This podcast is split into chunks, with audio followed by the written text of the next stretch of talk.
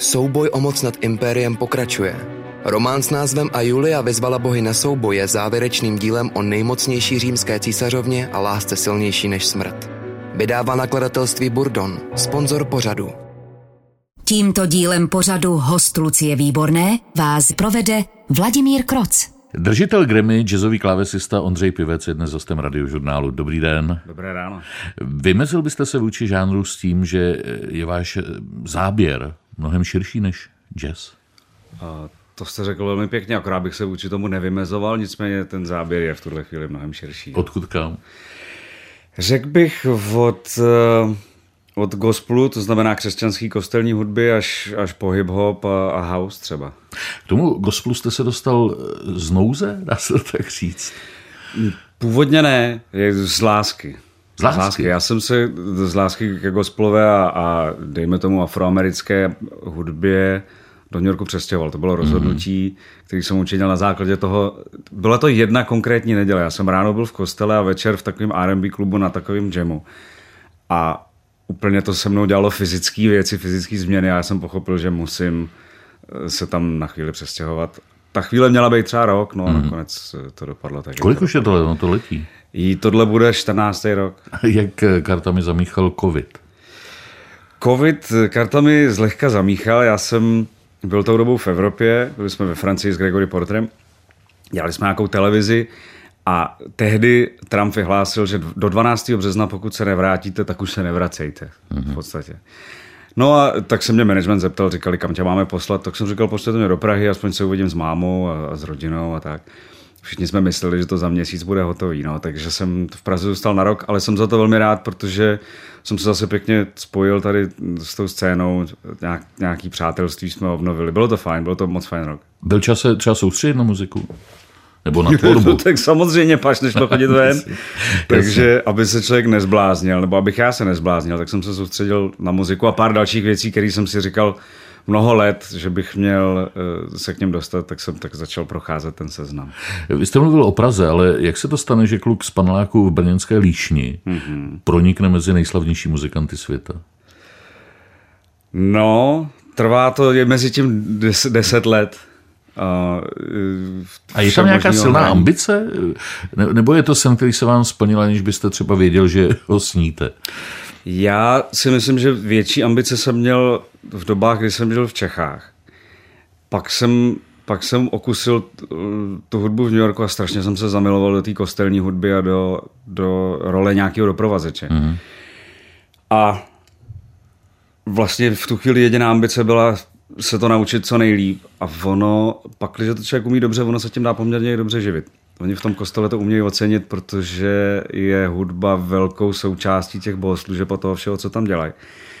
Takže mě v tu chvíli vlastně, bylo to takový uvolňující, mě v tu chvíli, já jsem toužil potom se to jenom co nejlíp naučit, abych, abych eh, mezi těma lidma mohl být a s něma hrát tuhle tu hudbu, kterou, do které jsem se úplně šíleně zamiloval a všechny ty věci přišly až potom, hmm. spíš jako takový vedlejší efekt. Takže vám možná trošku pomohli i anděle za odměnu? No, jestli u nich mám, jestli u nich mám modrý nebo zelený puntík, tak určitě jo. Je, no a jak vám při tom učení úplně na začátku eh, hry na klávesy, jak vám pomáhaly ořechy? Vy teda máte pěkně naštudováno, to je hezký. Ano, já, moje babička měla harmonium, což je v podstatě, ono to vypadá jako varhany, ale je to principiálně akordeon, mm-hmm. akorát místo tahání měchu se na to šlape. A já, když jsem byl úplně ještě mikrodítě, já nevím, jestli jsem, jestli jsem uměl pořádně chodit, ale vždycky jsem vylez na tu židli. mikrodítě, to zní hezky. A ona měla na tom harmoniu položenou mísu se sušenýma ořechama. Já jsem vždycky hledal e, nějaký souzvuk, vlastně jsem vždycky našel jenom durový molový akord, ale tehdy mi to přišlo jako úplný zázrak. A Objev. abych to, tak, a abych to nezapomněl, tak jsem skládal na ty klávesy ty ořechy aby to, abych věděl příště, kde to je, což samozřejmě z principu v podstatě mohly být jenom tři durový akordy, ale, ale jako bavilo mě to a už jsem, už jsem slyšel tehdy nějaký rozdíl mezi eh, disonancí a konzonancí. A není to tak, že vlastně náhody neexistují, že nebýt toho harmonia, nebyl by potom ten kostel v New Yorku a vy byste nezůstal v Americe? Tohle samozřejmě eh, těžko říct, tohle budou vědět takový ty, tohle budou vědět takový ty lidi, kteří se zabývají víc ezoterikou. Možná to tak je. Dalo by se možná říct, když se, ten, když se na ten příběh podívám zpětně, tak že by to tak možná bylo. No. Jak se stalo, že vám učaroval zvuk Hammondek? Čím je jedinečný? To si pamatuju poměrně dobře.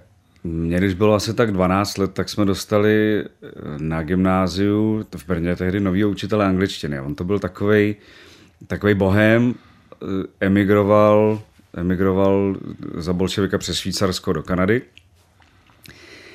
A je to, on, eh, my jsme pořád v kontaktu, je to muzikant, velmi ho to baví a, a celý život hrál na baskytaru, na klávesi, na kytaru. A měl doma strašně moc nahrávek právě z těch cest, strašně moc CDček. A když viděl, že bych měl o to zájem, tak v těch mých 12 letech mi to začal natáčet na audiokazety. A dával mi všechny možné věci. On má rád jazz rock hodně a blues, tak mi dával všechny tyhle ty věci. A pak mi dal jednu nahrávku, byl to Joey DiFrancesco, mladý, bylo to takový jazzový trio. Hrál právě na Hammonde, já jsem mu volal, říkám, co to je, to je úplně šíleně dobrý, to je prostě, to je neuvěřitelný. A tak on, když zjistil, že se mi to líbí, tak mi začal spát ham, hamondiáky, právě nějaký rokový hamondiáky a, a bluesový. A já jsem se úplně do toho zvuku zamiloval a vlastně mi bylo jasný, že musím udělat všechno pro to, abych, abych na tenhle ten nástroj hrál. A uměl byste ho popsat slovy? Ten zvuk? Uměl bych popsat ten zvuk slovy. Je to nástroj, který má obrovský spektrum toho, co umí vyjádřit. Umí být, umí být plačtivý, melancholický, umí řvát, umí být agresivní. Je to obrovská, obrovská široká paleta zvuků, který z toho jdou, který z toho jdou dostat. Mm, bublá. Zpočátku jste hrál spíš na, na podobeniny, ne? Když jste se setkal s originálem? Nezbývalo mi nic jiného, protože jsem k tomu nástroji bohužel neměl přístup. Takže jsem hrál na, na podobeniny, dostal. Poprvé jsem se na opravdový hamontky zahrál, to si pamatuju, na Cheltenhamském jazzovém festivalu. My jsme první album vydali u vydavatelství Cube Metier, který už bohužel neexistuje. A to vydavatelství vlastnil člověk Pavel Vlček, který žije v Cheltenhamu. Mm-hmm. Takový hudební fanda, velmi šikovný podnikatel, on žije v Cheltenhamu a tam se dělá pravidelně velký jazzový festival. Já tam od té doby hrál už třikrát s Gregorem. A on tehdy, protože sehnal nějakého sponzora, čím nějaký pivovar český, tak oni mu za to dali že, mo, že mohl všechny svý umělce z toho svého vydavatelství mít na tom festivalu. Tak to bylo poprvé a oni mi tam tehdy postavili Hamondy. Já jsem se úplně zbláznil, protože to bylo samozřejmě mnohem lepší než ty náhražky. A pak, až jsem odjel do New Yorku, tak tam jsem si koupil první Hamondy a, a už jsem hrál jenom na to. No. Tak my si teď ten zvuk můžeme přiblížit.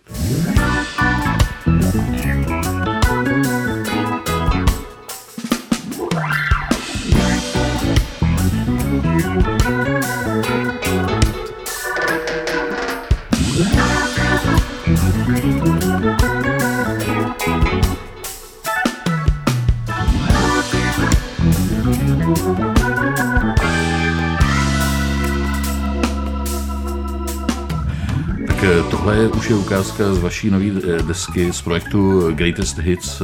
4000, takhle to vyslovujete. Ano, ano. Eh, no, pro, proč jste to, no tak proč jste to nazval? Prostě jsou to největší hity už rovnou. Tohle je název, my jsme ho vymysleli s Romanem Holím. Já když jsem, když jsem dával dohromady tuhle kapelu, tak jsem dlouho pro ní neměl název. A Roman mi nabídl, že se prostě k tomu sedneme a že to vymyslíme. Říkal, no, tak prostě dáme si pivo nebo dvě a napadne nás to. No, měli jsme čtvrtý a nápad furt nebyl.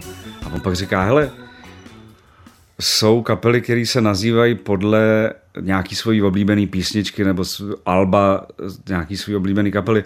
Lidi, kteří budou poslouchat tvoji hudbu, určitě budou mít rádi Steely Dan. Podívej se na diskografii Steely Dan. Třeba tam bude nějaký pěkný název, nějaký písně. No, tak já jsem odevřel Wikipedii, jak jsme takhle seděli, diskografie Steely Dan a okamžitě jsem se rozesmál, říkám, já to mám. Říká, co, co, dělej, povídej. tak jsem mu to ukázal. První album samozřejmě Steely Dan, protože ty diskografie jsou většinou napsané inverzně od toho posledního alba, tak první album bylo Greatest Hits. A říká, no ty to ti tak závidím, to je skvělý. A to číslo tam je eh, v podstatě kvůli tomu, abychom se jenom odlišili, protože v momentě, když napíšete kapela Greatest Hits, hmm. tak vám to vyhodí Greatest Hits všech kapel. Ale když napíšete Greatest Hits 4000, tak je to tahle ta kapela. No dobře, ale mohlo to být 2000 nebo 1500, proč 4000? No, tak my jsme čtyři v té kapele, tak mi to přišlo takový dobrý. Jak vás vůbec ovlivnil Roman Holý? Poměrně dost podstatně. My jsme se poprvé potkali na albu Monkey Business Bad Time for Gentlemen.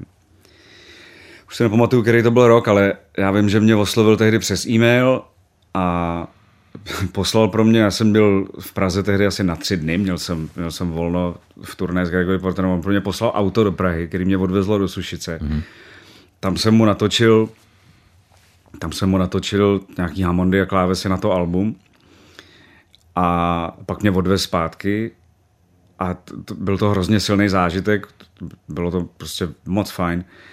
A od té doby jsme nějak zůstali v kontaktu a pak, když nastal covid, tak já jsem mu zavolal a on říká, počkej, počkej, ty mi voláš nějakého jiného čísla. Já říkám, no já mám teďka český číslo. On říká, no ty, ty, seš, ty seš tady. Já mu říkám, no, jsem, jsem v Čechách. On říká, no tak to tady pěknou chvíli pobudeš, nechceš nějaký senťáky? Že, že by mi půjčil nějaký senťáky. A tak já jsem tam za ním jel a hned jsme začali tvořit a, a proběhlo strašně moc debat o hudbě a o originalitě a, o tom, kterým směrem se to vydává. On má najetou vlastně veškerou hudbu, která je západního typu v uvozovkách spoustu nových věcí mi ukázal. Velmi mě ovlivnil, hlavně co se týče vkusu, vnímání muziky a co se týče produkování a tvorby. Vím, že vy, když hrajete s Romanem Holím, tak eh, často ani nevíte, kde ta muzika bude použita. Občas se to tak stane, protože někdy mi pustí písničku, která ještě vlastně nemá formát nebo nemá text. Hmm. A pak eh, jsem sám si mě překvapený, jak to dopadlo. Vy děláte na Vltavě, máte svůj pořad eh, každý týden. Mm-hmm jak to zvládáte, když ještě do toho cestujete, hrajete? Občas je to trochu na hlavu. E, několikrát se mi stalo, že jsme prostě přišli po koncertě a já jsem věděl, že druhý den v pět ráno odjíždíme na letiště, je půlnoc a já vím, že to ještě musím vybalit, ten, ten mikrofon a ještě natočit pořád. Nicméně stojí to za to, dělá mi to radost, vozívají se mi lidi, že to poslouchají a já Mám radost z toho, že, že mi Vltava dovolí tam občas pustit věci, které by se tam normálně nezahrály. Jako třeba? Stanici. Jako třeba jednou jsem mluvil o uh, gospelovým skladateli Andrej Crouch a on vedl sbor v písni Michaela Jacksona Heal the World, no tak jsem tam pustil Michaela prošlo to. Jaké povědomí máte vlastně o muzice nebo o hudbě a nejenom jazzové hudbě tady u nás? Vy taky produkujete, takže myslím, že budete mít přehled, ne? Produkuju, tak já si myslím, že mám přehled o tom, co mě osobně konveruje do mýho osobního vkusu. To znamená, neřekl bych, že mám nějaký velký všeobecný přehled o české hudební scéně, ale těch pár věcí, které mě velmi zajímají, tak samozřejmě znám. Um, kterých pár věcí je to? Je to spolupráce s Vojtou Dykem? Samozřejmě, jak dokončíme dnešní rozhovor, tak jedu do studia v La Fabrice a budeme dělat celý den na, na nový písni. Um, já bych nerad někoho zapomněl, ale určitě musím zmínit 7x3, který ho miluju. Dělali jsme s Mikem Trafikou na několika písních hmm. pro Oriona. S Petrem, s Petrem Ostrouchovem spolupracuju poměrně dlouho a intenzivně už. A poslední věc, která by určitě stála za zmínku, je nový album Vladimíra Mišíka, vyšlo tuším loni. A, eh, a pár dalších věcí, na které si teďka nemůžu vzpomenout, ale, ale samozřejmě projekty Romana Holího, album Terezy Černochový, eh, těch věcí je víc. Je pravda, že už vás čím dál víc baví spíš ta studiová práce, to produkování, nahrávání víc než hraní na pódiu? Je to rozhodně tak. To rozhodně tak. Um, částečně taky proto, že eh, ono je to docela únavný, to cestování a hrát, být pořád na pódiu. Z hlediska, z hlediska nějaký eh, produktivity taky ono je za tou studiovou prací pak tom trochu něco víc vidět. Já jsem se dostal teďka do nějaký životní fáze, kdy rád vidím za, za sebou nějakou práci. Prý to hraní v kostele bylo stěžení ve vašem newyorském příběhu a kvůli tomu jste tam zůstal, to už jste vysvětlil, ale na svatbách už nehrajete. Na svatbách už nehraju a neříkám, že nikdy nebudu, ale teďka v tuhle chvíli to spíš odmítám. Mě to překvapilo, že jste si to docela pochvaloval, už i jako renomovaný muzikant. Nebylo to špatný, já měl velký štěstí, že jsem se dostal k jedné konkrétní kapele, jmenuje se 45 Riots, která za prvý ten management si buduje takovou klientelu, kterou fakt zajímá hudba, takže to umělo být poměrně dost zábavný. My jsme s těma písničkama dělali úplně šílené věci na tom pódiu. A pak oni si držejí velmi vysokou úroveň těch muzikantů, který tam s nimi hrajou. Já jsem potkal třeba kytaristu od Bon Joviho díky tomu, saxofonistu od Prince, takovýhle lidi, protože to, ona to byla opravdu jedna z těch lepších svadebních kapel. Čtyři zpěváci, trojčlená dechová sekce, perkuse, bylo to super. Posloucháte podcast Host Lucie Výborné. Jazzový muzikant a skladatel Ondřej Pivec, držitel Grammy za album Take Me to the Alley, eh, tak eh, je naším dnešním hostem. Je to muž, eh, který má vlastně na těle globus. Vy sbíráte tetování podle toho, kde jste. Je to důsledné? Ne. Že byste v každém místě, kde to stojí za to, si nechal něco vytetovat? Občas to jenom nestihnu. Teď jsme byli ve Vegas a, a, a já jsem chtěl jít se někam podívat, ale pak to nejbližší místo, kde jsem měl u hotelu, nevypadalo úplně nejbezpečnějc a už jsem na to prostě nenašel čas. Takže úplně důsledný to není, ale když mám čas, tak, tak jo. No. no ale vy se vydáváte do různých míst. Třeba v Jižní Koreji jste mi vyprávil, že to nebylo úplně bezpečné. v Jižní Koreji jsem hledal místo, kde by mi udělali tetování. Chtěl jsem jenom takového malého um, tygra, zrovna já vždycky hledám něco, co souvisí s tou zemí. Mm-hmm. Tygr uh, v Koreji uh, je symbol ochrany a, a rozumu a, a vědění. No a tak jsem našel jedno místo, tam jsem zavolal, tam mi to hned položili.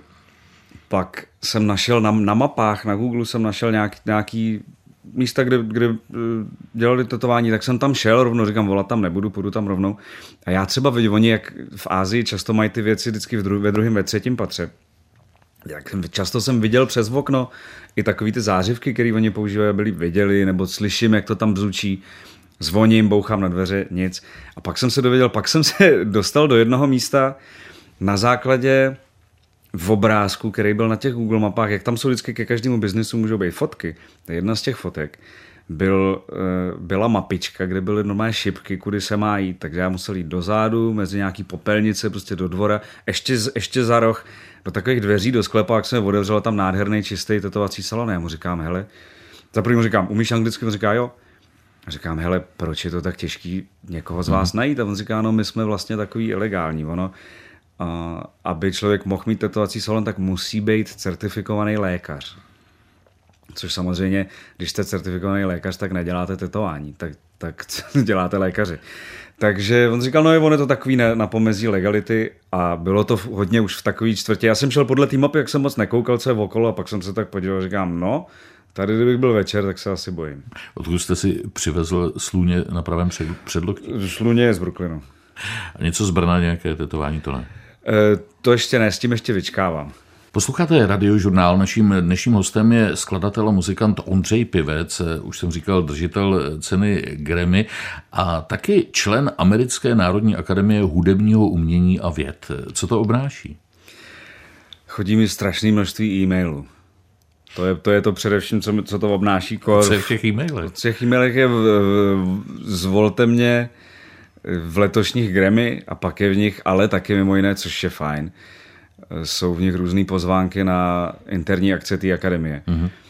Je to, jsou to takový, je to trošku takový elitářský, ale, ale vlastně díky tomu členství mám přístup k nějakým profesním eh, takovýmhle akcím, já, ne, já nevím, jaký je pro to český slovo, no, networking, takový, takový ty prostě, jak se, jak se potkávají ty Jasně. lidi. A je na to čas, je čas jednak potkávat se a chodit třeba na zajímavé koncerty?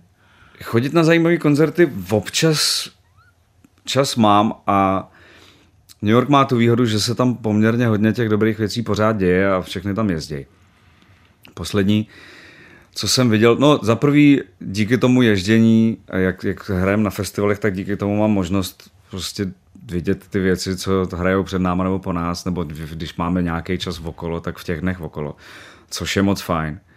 A poslední, co jsem viděl v New Yorku, jako když jsem si koupil lístek a šel jsem na koncert, byla Emily King v takovém velkém místě, který se jmenuje Terminal 5 a to byl velký zážitek. Jaké bývá v Americe publikum? Je jiné než evropské? Většinou jo.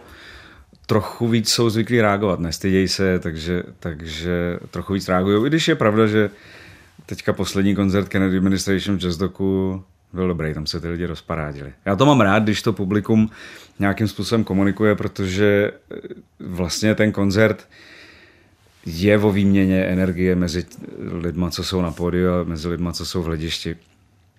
Tak já mám rád, když se to podpoří nějakou, nějakým hlasovým projevem. Tak Jazzdog to je takové zvláštní místo. Já myslím, že to má svoje kouzlo, byť je to vlastně malý klub. Že? Je vlastně menší, nicméně zaplepám mu za něj, je to super místo. Kennedy Administration jsem si říkal, tam máte předepsáno, že všichni chlapi musí být vousatí. Já myslím, že to má, to má dneska předepsaný každý. Podívejte se na sebe. No, máte pravdu. A to nehraju s vámi. Ale tak zpěvačka není, tam má zase ty eh, typické brýle pro ní, ale eh, jak ona se vlastně jmenuje křesním jménem? Kennedy. Takže Kennedy, Kennedy. Ano, prosím. To má i v pase? Teď na tom pracuje. Takže vlastně to umělecké jméno. Je to, no je to její příjmení, ona si z toho udělala křesní hmm. jméno, hmm. respektive takovou přezdívku. No. Takže je to umělecké jméno, který vychází z jejího vlastního jména. A čím to, že je to pro vás srdeční záležitost, tenhle ten projekt? To tak vzniklo úplně náhodně. My jsme první hraní, oni se mi vozvali tehdy s tím basistou dávali dohromady Kennedy Administration jako coverband. My jsme hráli v takovém klubu ve Village, Groove se jmenuje. A hráli se jenom převzatý věci a já jsem toho tehdy moc neuměl. Oni chtěli jinýho klávesáka, ale on měl zakázáno do toho klubu chodit, protože tam někomu dal potlamě. Aha. Takže ho vykázali a má prostě napsáno, napsáno, že tenhle člověk nesmí. A já byl jediný, kdo ten večer mohl, to byl takový divný exponovaný večer ve středu, tak uh, oni mi zavolali a, a říkali, umíš nějaký písničky? Já jsem říkal, no nějaký umím, ale, ale nevím, jaký, nemáte nějaký seznam? No seznam nemáme, prostě, to musíš umět nějaký ten repertoár. Tak já jsem tak jako odhadoval, co by to mohlo být. Párkrát jsem Kennedy viděl někde hrát, tak jsem si, tak jsem si tehdy psal, co ona zpívá, abych se to nějak naučil. A tak moc tak dobře, ještě si pamatuju, já byl ten večer nemocný, bolelo mě v krku, ale hmm. prostě tak dobře nám ten koncert, nebo to hraní, tak dobře nám to sedlo, že jsme věděli, že, že prostě příště zase mi zavolaj. No a takhle jsme tam byli několik let a postupně jsme ty převzatý věci tak předělávali a hledali jsme tak jako svoje způsoby, jak s něma naložit, že Uh, už ne, nemohlo dojít k něčemu jinému než k vlastní tvorbě. Tak jsme začali psát hudbu, poslali to jednomu vydavateli v Německu, ten se do toho zamiloval a je to tak, že vlastně teď, máme, teď nám vyšlo druhý album v září. Ondřej Pivec je hostem radiožurnálu. Když jsme mluvili o tom, jak jste se dostal do projektu Kennedy Administration, podobně to bylo s Gregorem Portrem, taky vám od něj zavolali a oslovili vás. S Gregory Portrem to bylo malinko jinak. Za to v podstatě, za ten úplně první impuls může tady eh, Český festival, dneska Prague Sounds, tehdy Struny podzimu. Jejich ředitel Marek Vrabec se mi tehdy ozval a napadlo ho, že on dělal takový gala jarní. A napadlo ho, že bych tam mohl vystupovat jako host. On tam měl vždycky nějakého zahraničního umělce a pak k tomu českého hosta. A ke Gregory mu, mu přišli vhodný ty Hammondy, tak, tak tohle to vymyslel. A samozřejmě Gregory nechtěl, ten management se vzpouzel, oni ho nakonec nějak umluvili nějakýma videa, poslali mu nějaký videa, jak hrajou a on říká, no tak dobře, jako to není, to není špatný. Hráli jsme, měli jsme domluvený předem tři skladby. Nakonec se hráli úplně jiný tři skladby, což jsme vymysleli na zkoušce, ale bylo to fajn, to, to tam jsem pochopil, jak, jakým způsobem, když tak ta spolupráce bude probíhat a já jsem pak s ním zůstal v kontaktu s těma lidma z té kapely a oni mě pozvali na natáčení tehdy Liquid Spirit. Na tom nehraju, to byla první Gregorio Grammy. Ale potkal jsem tam, potkal jsem tam jeho producenta. A jeho producent po nějaký době jsme se začali povídat, on říká, ty jsi z České republiky?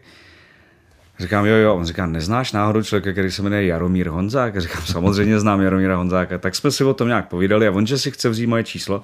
A já mu psal svoje jméno do telefonu On se tak na to kouká a říká, já znám tvoji hudbu taky. Říkám, prosím tě, proč, prosím tě, ty pro boha ze Sandy, jak znáš moji hudbu? Tehdy s Organic Quartetem říká, no já sbírám evropský jazz, takže, takže tě znám. Tak jsme zůstali v kontaktu, on mě pak najal na něco jiného, to se mu líbilo. Takže pak, když se natáčelo Take Me to the Alice Gregorem, tak on mu jenom řekl, hele, tady potřebuješ Hamondy a vím si tam tohohle toho týpka, už ho znáš. Tak mě vzal a tím, tím začalo vlastně to spolupráce, pak zavolal management, jestli můžu na turné. Eh, duben 2016, tuším to bylo. A tak jsme odjeli měsíční turné v Anglii a tím to začalo. No a potom přišla ta Grammy, kterou tady pořád připomínám, ale vy jste byl taky nominovaný jako producent a četl jsem, že té nominace si ceníte víc než té proměněné Grammy. No, protože ta producentská je v podstatě byla pod mým jménem a byla přímo za, za něco, co jsem vyrobil a co vyšlo z mojí hlavy. Mm-hmm. Částečně. Vyšlo to samozřejmě eh, primárně z hlavy The Baylor Project, který tu písničku napsali a já jsem jim ji zprodukoval. To byla věc, která vznikla během covidu. Vlastně první rok covidu nikdo jsme nikam nemohli a tak jsme si ty věci tak vyměňovali na dálku, dopadlo to velmi dobře. Teď se chystáte na další turné, na vánoční turné eh, s Gregorem Porterem. Začíná to už někdy 3. prosince, mám pocit. Eh, teď někde po Německu přes eh, Tallinn se dostanete do Ameriky a pak zpátky do Německa, tak to je velká šňůra. Ne? Je to trošku sodovka, ale samozřejmě vánoční program nejde jezdit nikdy jindy než před Vánoci, takže já to chápu. No. Je, to, je, to, je, to, je to z těch důvodů, samozřejmě. No ale vy už jste naznačil, že byste se rád, já nevím, jestli se to dá říct, takhle usadil, ale míň hrál, tak. Tak nebylo by to od věci, samozřejmě je to daný tím, že právě poslední dobou hraju čím dál víc, ono, je to logický, my jsme dva roky nemohli nic, takže teď ty dva roky plus ten letošek se jako skondenzovali do jednoho roku. Pozorně vás poslouchám a vy jste před chvílí řekl, jsem z New Yorku. Už jste tam doma? Eh, myslím si, že jo, už je to 13 let a, a já to tam mám velmi rád. Myslím si, že to je... Eh, dlouho to byl druhý domov a teď je to spíš primární domov. Tvrdíte nebo tvrdil jste, že New York je z ekonomického hlediska jedno z nejtěžších míst pro život. Platí to ještě, nebo už jste vy sám se hudbou zabezpečil natolik, že už vám to starosti třeba ani to živobytí v New Yorku nedělá? Tak já jsem se tam poměrně dobře živil, tak dejme tomu nějakého třetího, čtvrtého roku, co jsem tam byl. Musíte se poměrně hodně vohánět. Ale to, že je to ekonomicky velmi náročné místo, stále platí. No, prostě když se vám nechce pracovat, tak New York není dobrý, není dobrý místo pro život. A je to práce, já mám pocit, že ve vašem případě to pořád je spíš radost, koníček, zábava, než než to, že byste si říkal, musím zase do rachoty. Je to velká radost, je to, je to velká vášeň, ovšem eh, a samozřejmě spousta lidí eh, vždycky, když slyšejí to, co dělám, tak říká, no to by já bych potom tak toužil, to bylo skvělý. Ten, to úskalí částečný je v tom, že eh, pro lidi umělce na volné noze, a to znají určitě všichni herci, dabéři, jistě to znáte vy sám, pro nás je to tak, že v momentě, kdy otevřeme ráno víka, tak začínáme pracovat v podstatě. Ono to, ono to nikdy nemá to ohraničenou pracovní dobu, takže samozřejmě je tam velká svoboda, ale v momentě třeba jako je tenhle ten, kdy po covidu všichni víme, že eh, není úplně dobrý odmítat práci, protože taky pořád být nemusí, tak to umí být pěkně intenzivní. Čím vás fascinuje město, jako je New York? Na můj vkus je třeba příliš hektické, ale to je asi to, co máte rád. No, dej se tam najít i místa, které jsou klidnější. Je to něco, co poslední dobou je pro mě důležitý. Nicméně mě na New Yorku fascinuje to velké množství těch lidí s těma nepravděpodobnýma příběhama. Já třeba mám pod bytem v Brooklynu o, dvě, o dvoje dveře dál mám e, německou hospodu, kde prostě mají asi třeba 15 druhů německých piv. A tu vede Jamajčan, který mluví plyně německy. A to jsou prostě všechno takový nepravděpodobný příběhy, stejně jako e, východoevropan, který hraje v afroamerickém kostele. Mě, mě je tam dobře mezi těma, těma e, trochu podivínama. Krav Maga, to je zábava, nutnost, potřeba? je, to, je to zábava, je to kratochvíle a je to cvičení, což je prostě dobrý. Fyzická aktivita je vždycky dobrá. Takže chtěl byste jako třeba stouně točit eh, desky ještě v 80? No to se mě zeptejte, až mi bude tak v 74. Co bude v nejbližším pořadu na Vltavě? Jak se vlastně jmenuje? Pořad se jmenuje Jazzový podvečer, protože oni mají celou takovou řadu. Já nevím, jestli to probíhá každý den. Dřív se to jmenovalo Backstage, což mě vyhovovalo trochu mm-hmm. líp. Nicméně teď, teď se jmenuje Jazzový podvečer. Co v něm bude příští týden? Um, ještě nevím. Tenhle týden budou kytaristi. Naším hostem byl muzikant, skladatel Ondřej Pivec, držitel ceny Grammy. Moc děkuji za to, že jste přišel, ať se vám daří. Mějte se hezky. Děkuji za pozvání a přeju všem hezký den. Příjemný poslech dalších pořadů přeje Vladimír Kroc. Všechny rozhovory z hosty Lucie Výborné můžete slyšet na webu radiožurnál.cz v aplikaci Můj rozhlas i v dalších podcastových aplikacích nebo na YouTube kanálu Radiožurnálu.